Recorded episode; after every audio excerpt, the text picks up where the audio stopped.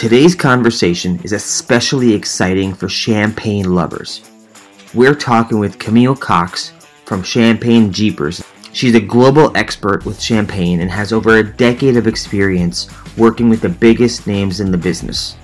We're going to get her opinion on the best bottles, the best vintages, her favorite food pairings, and learn more about her company's region of France and the future of champagne. With All that said, let's start our conversation with Camille Cox from Champagne Jeepers. Camille, hello and welcome to Flavor Report. Thank you for joining us today. I'm excited to talk with you. Thank you, Joe, for having me. We finally made it happen. Absolutely. I've been looking forward to this. Uh, so let's jump right in because I know you, you're a very busy schedule. We always like to start with a get to know you type of a question. Um, many people relate champagne to celebrations. Can you share a favorite memory where you celebrated with champagne?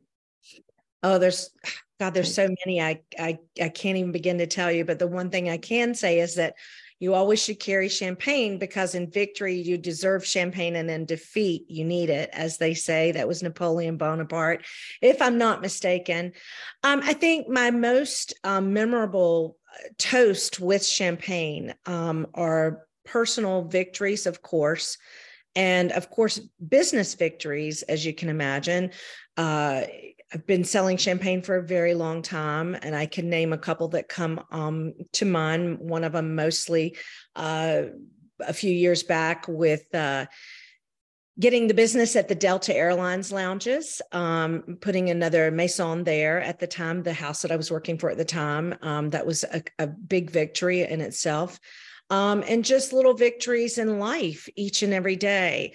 Um, you know, I think every day is a celebration. And I think it could be just walking across the street, being able to have a great yoga class, uh, celebrating with friends. So I think it's all relative in how you look at it and how you live your life. Um, but I think every day calls for champagne, to be completely honest with you. I love that line. Every day calls for champagne. I am may use that. Yes, uh, Jeeper has an interesting story behind it, based on the end of World War II. Uh, yes. Uh, based on adventurous spirit. Yes. The first production on was back in 2010. Yes. Can you give us just a very brief history lesson of Jeeper that brings us up to present day? I sure can. So, as you know, many champagne houses have great stories, and that's the great thing about champagne. Every maison has their story, and the fact that you get to go back and look at it and recount it and recall and find out how it became is super fascinating to me. As I said to you, I've worked for other maisons that had great histories, had great teachers over the years, um, and I was so fortunate for that. And when I had the chance to to join Jeeper, I went back to look at the story. And of course, it was a family, the Goutorbe family. And you'll have to you'll have to kind of excuse my Southern French accent. I always say that my French is Southern French, um, and it's kind of a joke with my friends that know because I am a Southerner. If you cannot tell. Um, and when we met in person, I told you the same thing. So um, the Goutorbe family was a family that, of course, started in the 1800s making champagne. And of course, it, it, it had its heyday and then it floundered and then it had its heyday. And it changed hands for quite some time. And then there was a gentleman by the name of Armand Goutorbe who was working his family vineyards. And he, of course, had to be called to war and uh, ended up in a house in a location undisclosed. Of course, everybody was fighting against the resistance at that time. Um, and he happened to be uh, holed up in a in a place with some American soldiers, and they were being bombed. And consequently, they were all trying to help save each other's lives. But from what history tells us and the story is is that armand uh, was a gentleman who took it upon himself to risk his own life to pull some american gis away from the building that was going to be bombed and of course destroyed possibly losing their lives. And in doing so, he impeded his leg and went back to, of course, look over his vineyards. And, you know, in Champagne, the hills aren't, they're steep. They're not high, but they're steep. And he impeded him being able to look over his vineyards and really carry on his day to day operations. And the US Army got hold of the story, and some of the soldiers that he saved their lives wanted to pay tribute to him and all in all humbleness to thank him for saving their lives. So the US military gave him a Jeep, a Willys Jeep. And he rode around, of course, in the villages and he became known as Mr. Jeeper Man. And two years later, you know what he said? I think I'm just going to name my vineyards Jeeper. So there it was, born Jeeper in 1949 because of a wonderful gift that the U.S. Army bequeathed to him. And all thankfulness and and like I said, um, for for saving someone's life. I mean, is there really a price tag you can put on that? Of course not, but it's something we still have the Jeep today property. Um, and it's there and it's just such a great story. I, you know a lot of people say can't you change the name? I'm like no i, I love the name. And i think it kind of sets us apart. And i think it it's easy for people to say because as we know people are afraid to pronounce i'm super afraid to mm-hmm. pronounce French names. Uh, you know, it's funny when I meet people, they hear that my name is Camille and they start to start to speak French to me. And I'm like, whoa, whoa, whoa, I, I, only know just a little bit, some of the good words and some of the bad words. So, um, but it's easy. And I think it, it kind of lends character on so many levels especially the story and then what we're trying to do and and what we're doing and what our plans for the future are as well so now let's talk about the actual location the vineyard yes. and how the area the grapes are planted to create Jeeper's unique taste can we talk about the terroir and the regions a little bit? Yeah, we can. Of course, we're located about 30 miles northwest of Reims. Uh, we're located in the uh, Monts d'Aranes. And of course, we, uh, my French is getting a little bit better as we go along, right?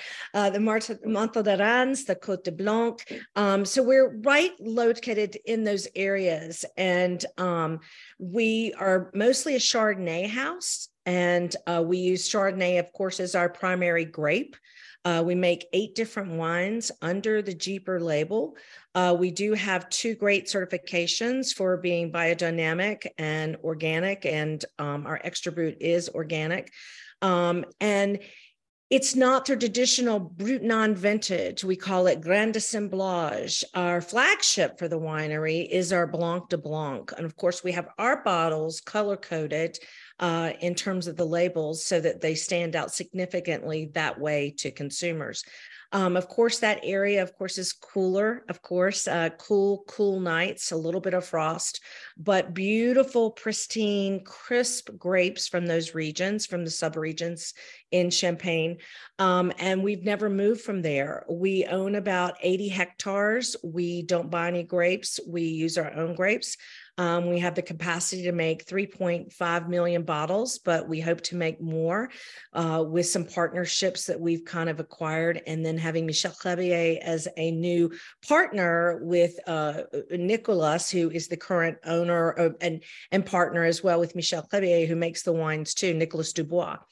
So uh, it, it, makes us stand apart uh, from that. We're not right in the middle of Reims. We're we're we're out there, believe it or not. So when you come to Reims, you're not going to see us. You're going to have to get on the train or take a little cab and and and make it to Jeeper. That's perfect, though. It's a fun area. Um, so I love talking about process because a lot of our audience, some of them are very basic 101, some are more uh, connoisseurs Mm-hmm. But still, I, I love giving a behind the scenes peek into how your champagne gets made. So, mm-hmm. can you share a little bit of the process and how how what, what makes your champagne so unique? Well, I think what makes us a little bit more new, unique is, you know, a lot of champagne houses only use steel vats now. We're still kind of old school. We do use some um, uh, Burgundy barrels, if you will. We um, have one of the biggest barrel rooms behind Krug and Bollinger.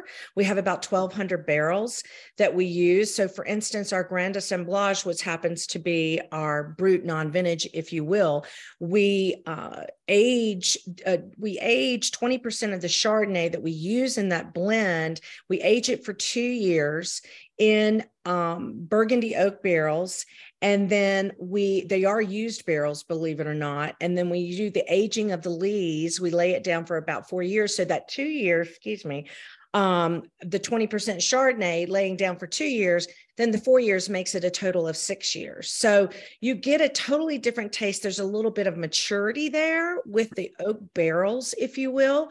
Um, it's it's something completely different. I've I've worked for houses that were stainless steel, so this is something new for me as well too. So the aging process, and there is some malolactic. It just depends on which cuvee we're speaking about. Uh-huh. Um, we um, we we we are very much okay with holding our wines a little bit longer. We're not big production. We're not a, grower champagne house by any means. We're just over the hump, if you will, as a boutique champagne house. Um, we're just getting started here in the United States. Of course, our biggest production and where we sell the most champagne is in France. But opening up the United States, it's tough to build a champagne brand in the US, to believe it or not. It, it's super, super tough. The mm-hmm. last time I checked, if I'm not mistaken, and my, my research or data tells me a little bit different, but there's X amount of I the last time I checked over 600 champagne brands registered in the United States for for sale. And as you can imagine, most of those don't, you know, they get a little traction here and there, but it takes a lot of money, a lot of effort to build a champagne brand. And that's not the easiest thing to do, especially when you have a giant that we all know who it is. Um, and, and they own about 73% of the total market here in the US.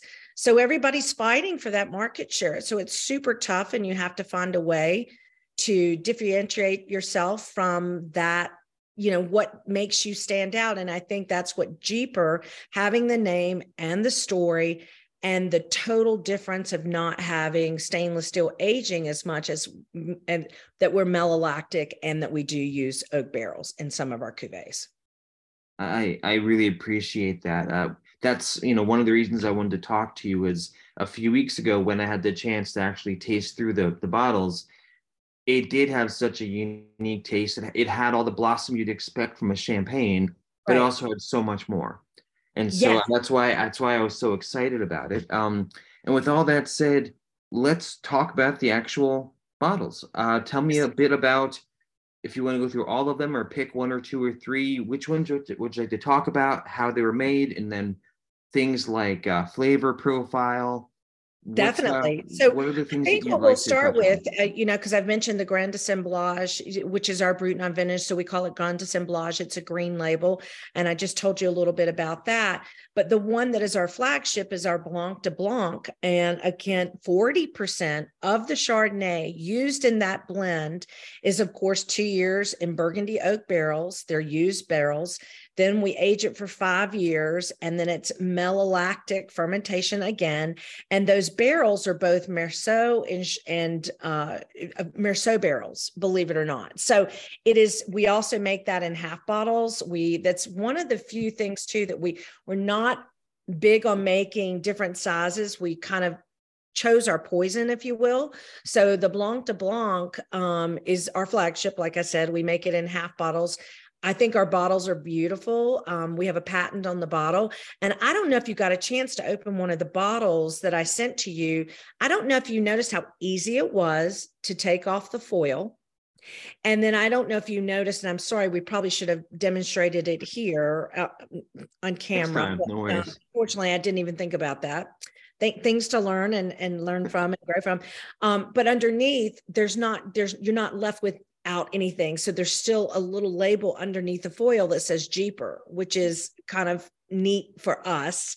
Um, and it speaks volumes because it doesn't leave you a messy, uh, if you will, uh, end up getting paper cuts or you know cuts from the foil, foil cuts what is that that that's mm-hmm. saying um a thousand a thousand deaths by paper cuts or, or maybe yes. i have it the wrong way but but uh so it's it's it's what we've done to kind of make us stand apart. So the Blanc de Blanc is one of those, and it's big, it's full bodied, it's rich, but it's also super elegant. It's clean, it's crisp, um, even though it has a big mouthful.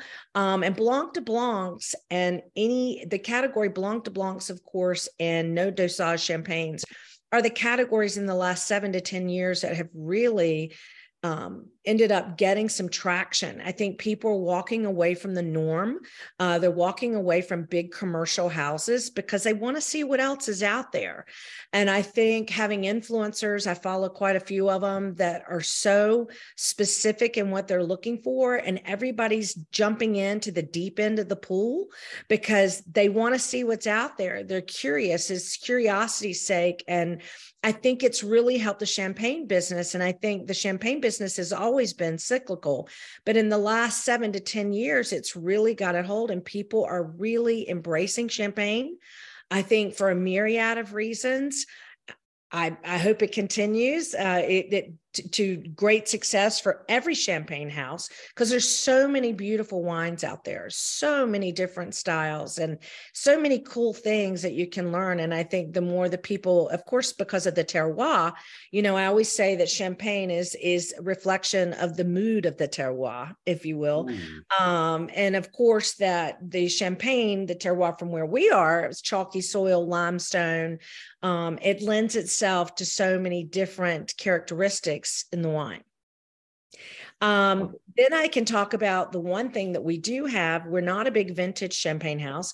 We do have some 2008 left. Um, I think I sent you one of those bottles, which is unheard of because 2008 was probably one of the best vintages of the century. Uh, it was gone in a flash.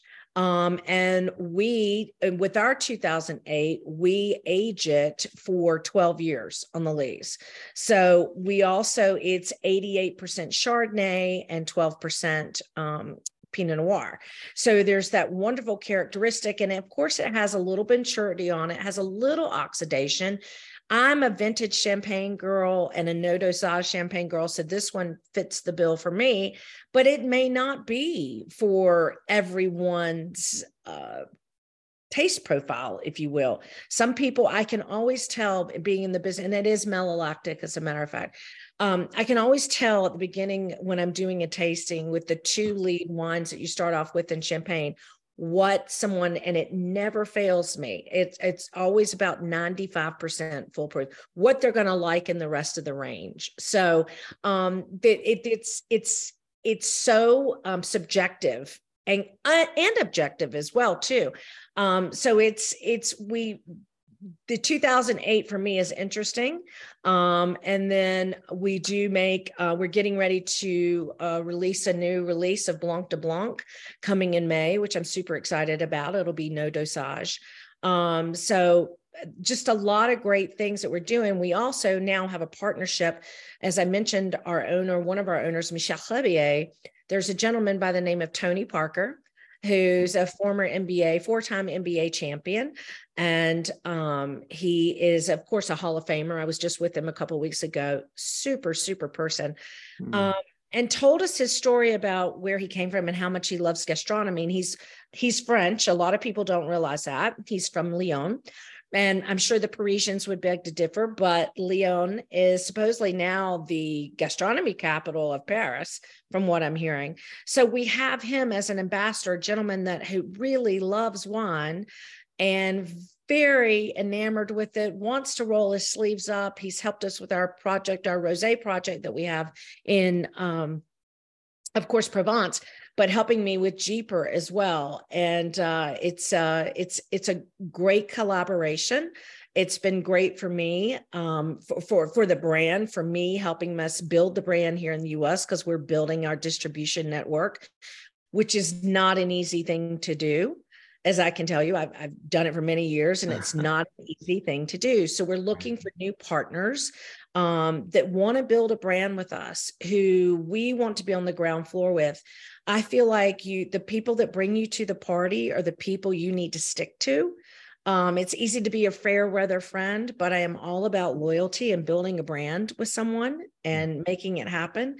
And uh, you know, the the wine business is exploding. Um, so there's a lot of opportunities out there. It's just finding our niche and find and letting people know the story. And of course, taste the wines. I think when people taste the wines, it makes all the difference in the world completely agree with you. Um, boy, there's a lot there to dive into. Uh, yeah. I'm gonna I'm gonna keep it simple for a second and, and just stick with um, from a flavor profile point of view.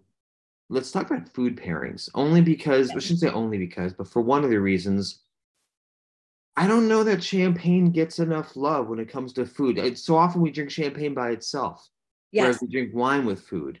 And so I'm curious if you have any suggestions about what food to pair with these bottles. I sure do. I, you know, the one thing, uh, the one thing I will uh, say that I mentioned again that I've worked for a couple of Maisons, and the very first one I I worked for, um, that the woman who was running the company said at, at no time at any time are you supposed to sh- to to pair champagne with chocolate or strawberries.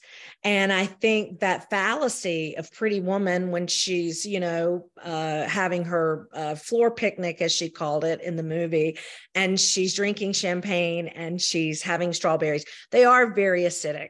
But I think it's really what you want to do. Do I think it's the best pairing? Absolutely not. I've, I've, I've gone through this with many chefs in the past where I've asked them not to to use chocolate or strawberries and luckily they did talk to me at the very end of it but they weren't very very happy. But there's so many great things out there that you can pair champagne with. And you know the the new thing is champagne and chicken fried chicken. As a southerner i'm a fried chicken lover. It's an incredible pairing.